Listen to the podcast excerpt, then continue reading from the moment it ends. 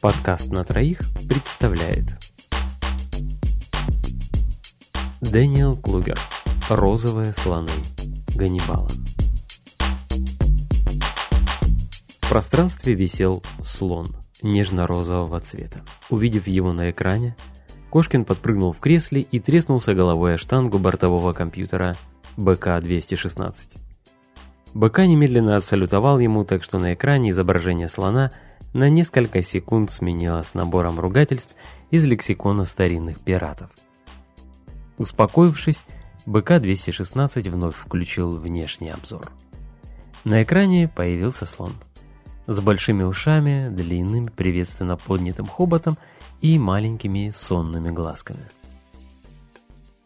Кратковременное отключение экранов внешнего обзора – не дало ровным счетом ничего. Слон А никуда не исчез, значит не мог быть результатом сбоя в системе БК или его шалостей. Б не превратился ни во что другое. Значит, и галлюцинации тоже не был.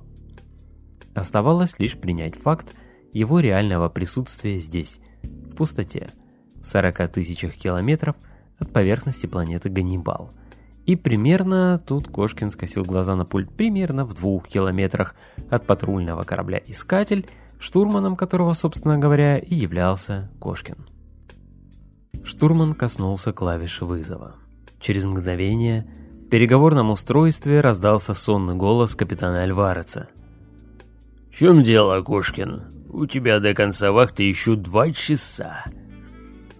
«Э-э-э», сказал Кошкин. У меня тут э, слон. Что? Какой слон?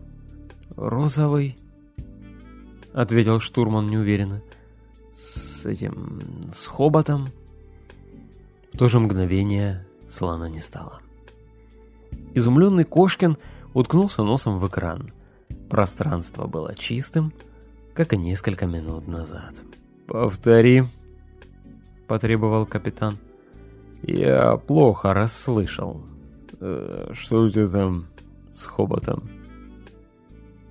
«Ничего», — сказал Кошкин. «Показалось. Или э, наш БК-216 резвится, ну, ты же его знаешь».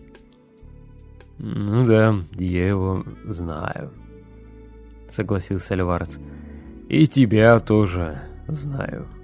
Поэтому очень рекомендую в следующий раз разбирайся сам. И совесть имей, нельзя же по каждому поводу меня дергать. А, принцесса звезд э, прошла? Прошла, сказал Кошкин. Полчаса назад. Маяки уже погасли. Не забудь, через час пройдет северная корона у них, ГТ шире, так что ты там поосторожнее, растяни поле. Он отключился, а штурман тупо уставился в экран на котором кроме серо-серебристого диска Ганнибала ничего не было. Кошкин тяжело вздохнул. На всякий случай протер мягкой тряпочкой боковую панель БК-216, он был уверен, что к появлению розового слона компьютер не имел никакого отношения. Через час из-под пространственного тоннеля вынырнула махина суперлайнера «Северная корона». Несмотря на то, что тоннель отстоял от искателя на полторы тысячи километров, экраны сразу заволокло плотной многоцветной пеленой, а корпус патрульного корабля завибрировал. Через мгновение пленка исчезла, вибрация прекратилась, а на экране вновь появился розовый слон. Такой же, как раньше. А может быть и тот же самый. На этот раз Кошкин не стал вызывать капитана, тем более он должен был и сам появиться в рубке через полчаса. Он вообще ничего не стал делать. В конце концов, а что особенного-то случилось? Ну, слон. Не видал я слонов, что ли. Погуляет, травки пощиплет, это и... Ну, да. Ну или чем он тут у нас на орбите питается. В общем, погуляет и свалит. Уйдет, то есть. Через полчаса слон исчез. Ровно через секунду в руке появился капитан Альварец. Окинув взглядом крохотное помещение, он хмуро кивнул Кошкину и занял свое кресло. «Иди отдыхай», — сказал он. «Через четыре часа сеанс связи с базой. Я тебя подыму, тут одновременно должны пройти три ГК. Принцесса возвращается, встречный Золотой Дракон и Корона. Чего они разлетались?» Кошкин с изрядным облегчением покинул рубку.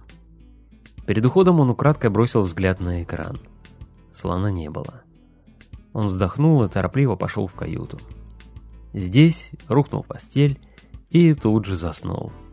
Сказывались 12 часов дежурства. Сигнал вызова, как и обещал капитан, пропел ровно через 4 часа. Штурман вошел в рубку как раз в тот момент, когда волна гиперматерии – всегда образующаяся при входе лайнера в тоннель, достигла искателя. Корпус завибрировал, экраны обзора затянула радужная пелена, через несколько мгновений пелена исчезла. «Мамочки», — сказал Альварец, оторопело уставился на розового слона. Тот приветственно поднял хобот и захлопал ушами. «О, старый знакомый», — сказал Кошкин. — После появления слона он почувствовал себя гораздо лучше. Раз Альварец его видит, значит слон не галлюцинация. Альварец с подозрением посмотрел на Кошкина. «Эм, в каком это смысле?» Спросил он. «Да он приходил уже», — объяснил Кошкин, занимая свое место. «Да ты не волнуйся, капитан, он смирный. Так вот ушами похлопает, потопчется, на месте. И уходит. Куда уходит? Кошкин пожал плечами. А шут его знает. Сам смотри. Альварец снова повернулся к экрану. Слон взмахнул хоботом и исчез. Последующие два часа Кошкин занимался своими делами. Альварец сидел неподвижно, тупо глядя на опустевший экран. «Слушай, сказал он наконец. «А тебе не кажется странным, слоны эти появляются спустя короткое время после прохождения гиперпространственников? Вот как только лайнер прыгает в туннель или наоборот из него выпрыгивает, жди слона». Кошкин нахмурился.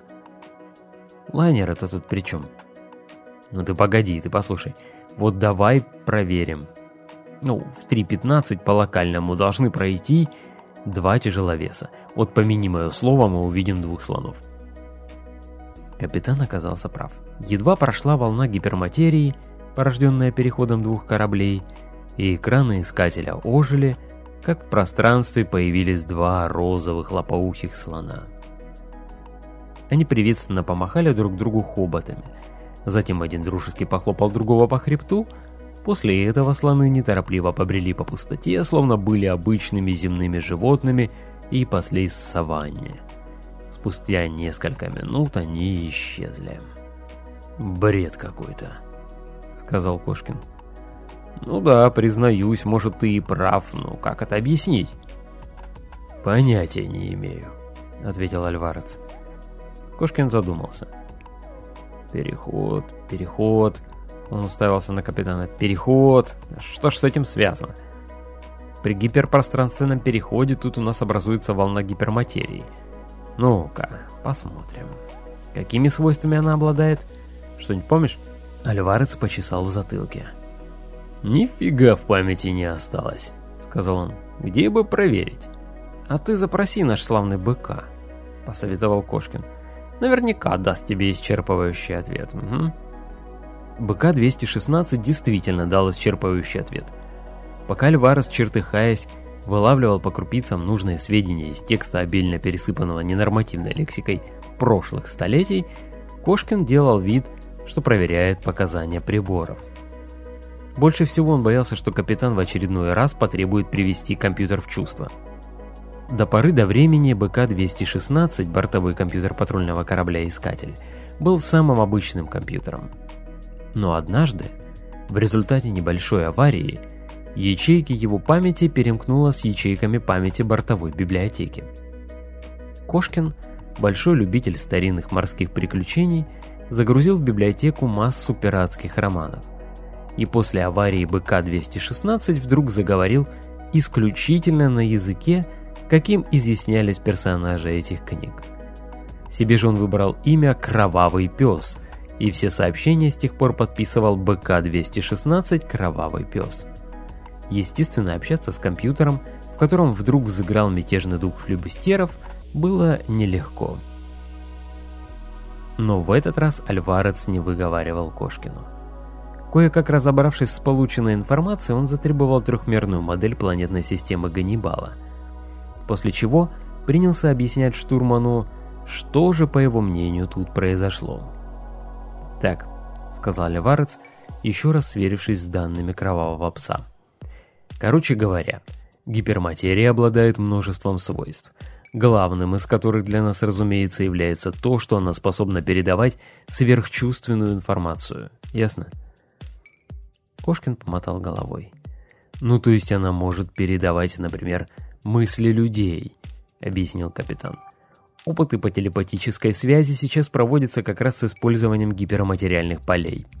Следовательно, если кто-то из пассажиров лайнера в момент входа в тоннель или выхода из него подумал, скажем, «О розовом слоне», — подсказал Кошкин. «Ну да, о розовом слоне», — подхватил капитан оживленно. «Именно. В этом случае мы бы с тобой могли этого слона увидеть. Вот мы его и увидели». По-моему, все логично. Плюс то, о чем я уже говорил. Наш искатель висит как раз над северным полюсом Ганнибала, и в этой части планеты имеется огромная впадина. Гравитационное поле здесь искажено, поэтому, насколько я могу понять, роль отражателя исполняет именно оно. Волны гиперматерии отражаются от него, усиливаются, попадают сюда. Палец капитана уткнулся в трехмерную модель планетарной системы. Мы с тобой именно в этой точке наблюдали появление розового слона, правильно? Угу. Он посмотрел на штурмана. По-моему, вполне логично. Ну да, согласился Кошкин. Вот только объясни мне, дураку. Почему в момент пространственного перехода пассажиры всех лайнеров, трансгалактических грузовиков думают исключительно о розовых слонах? Альварец помрачнел. «Фиг его знает», — сказал он. «А вот то-то и оно. И значит, все твои логические построения ничего не стоят». Кошкин щелкнул пальцами по модели.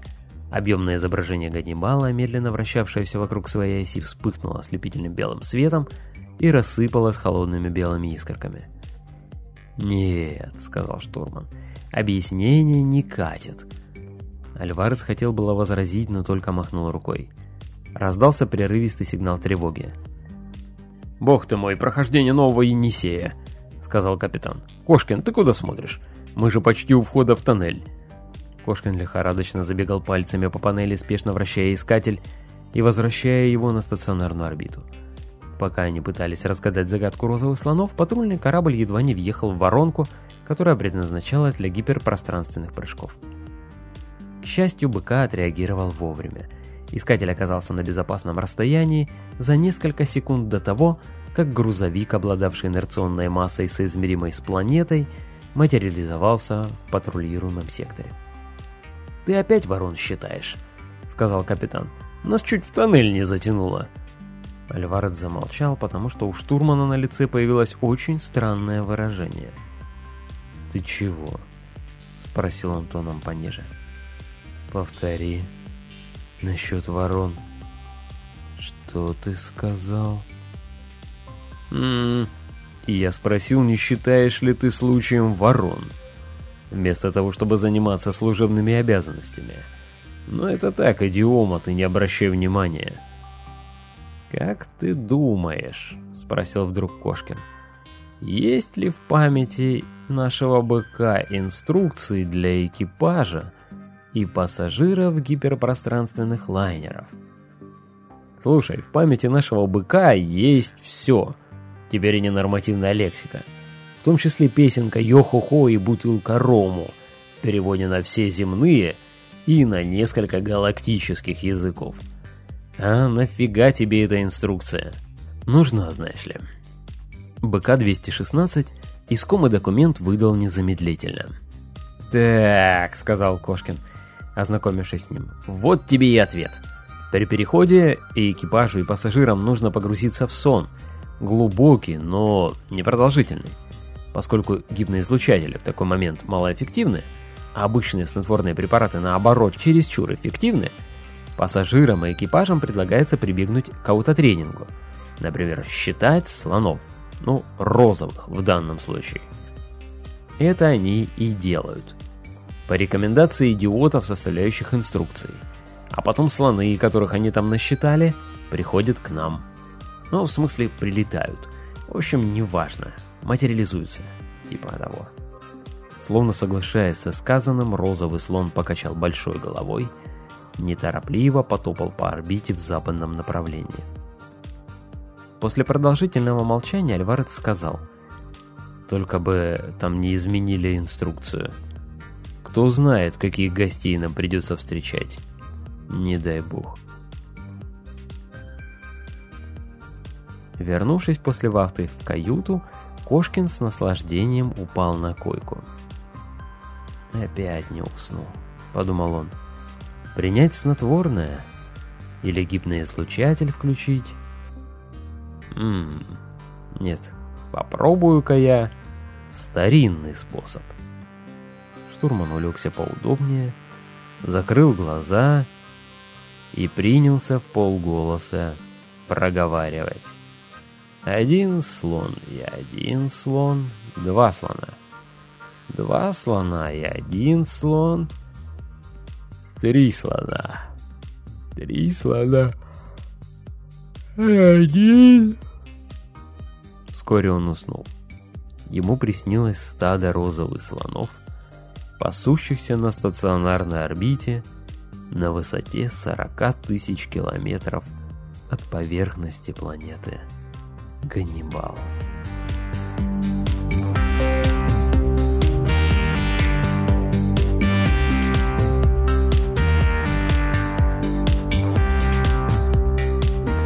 Дэниел Клугер.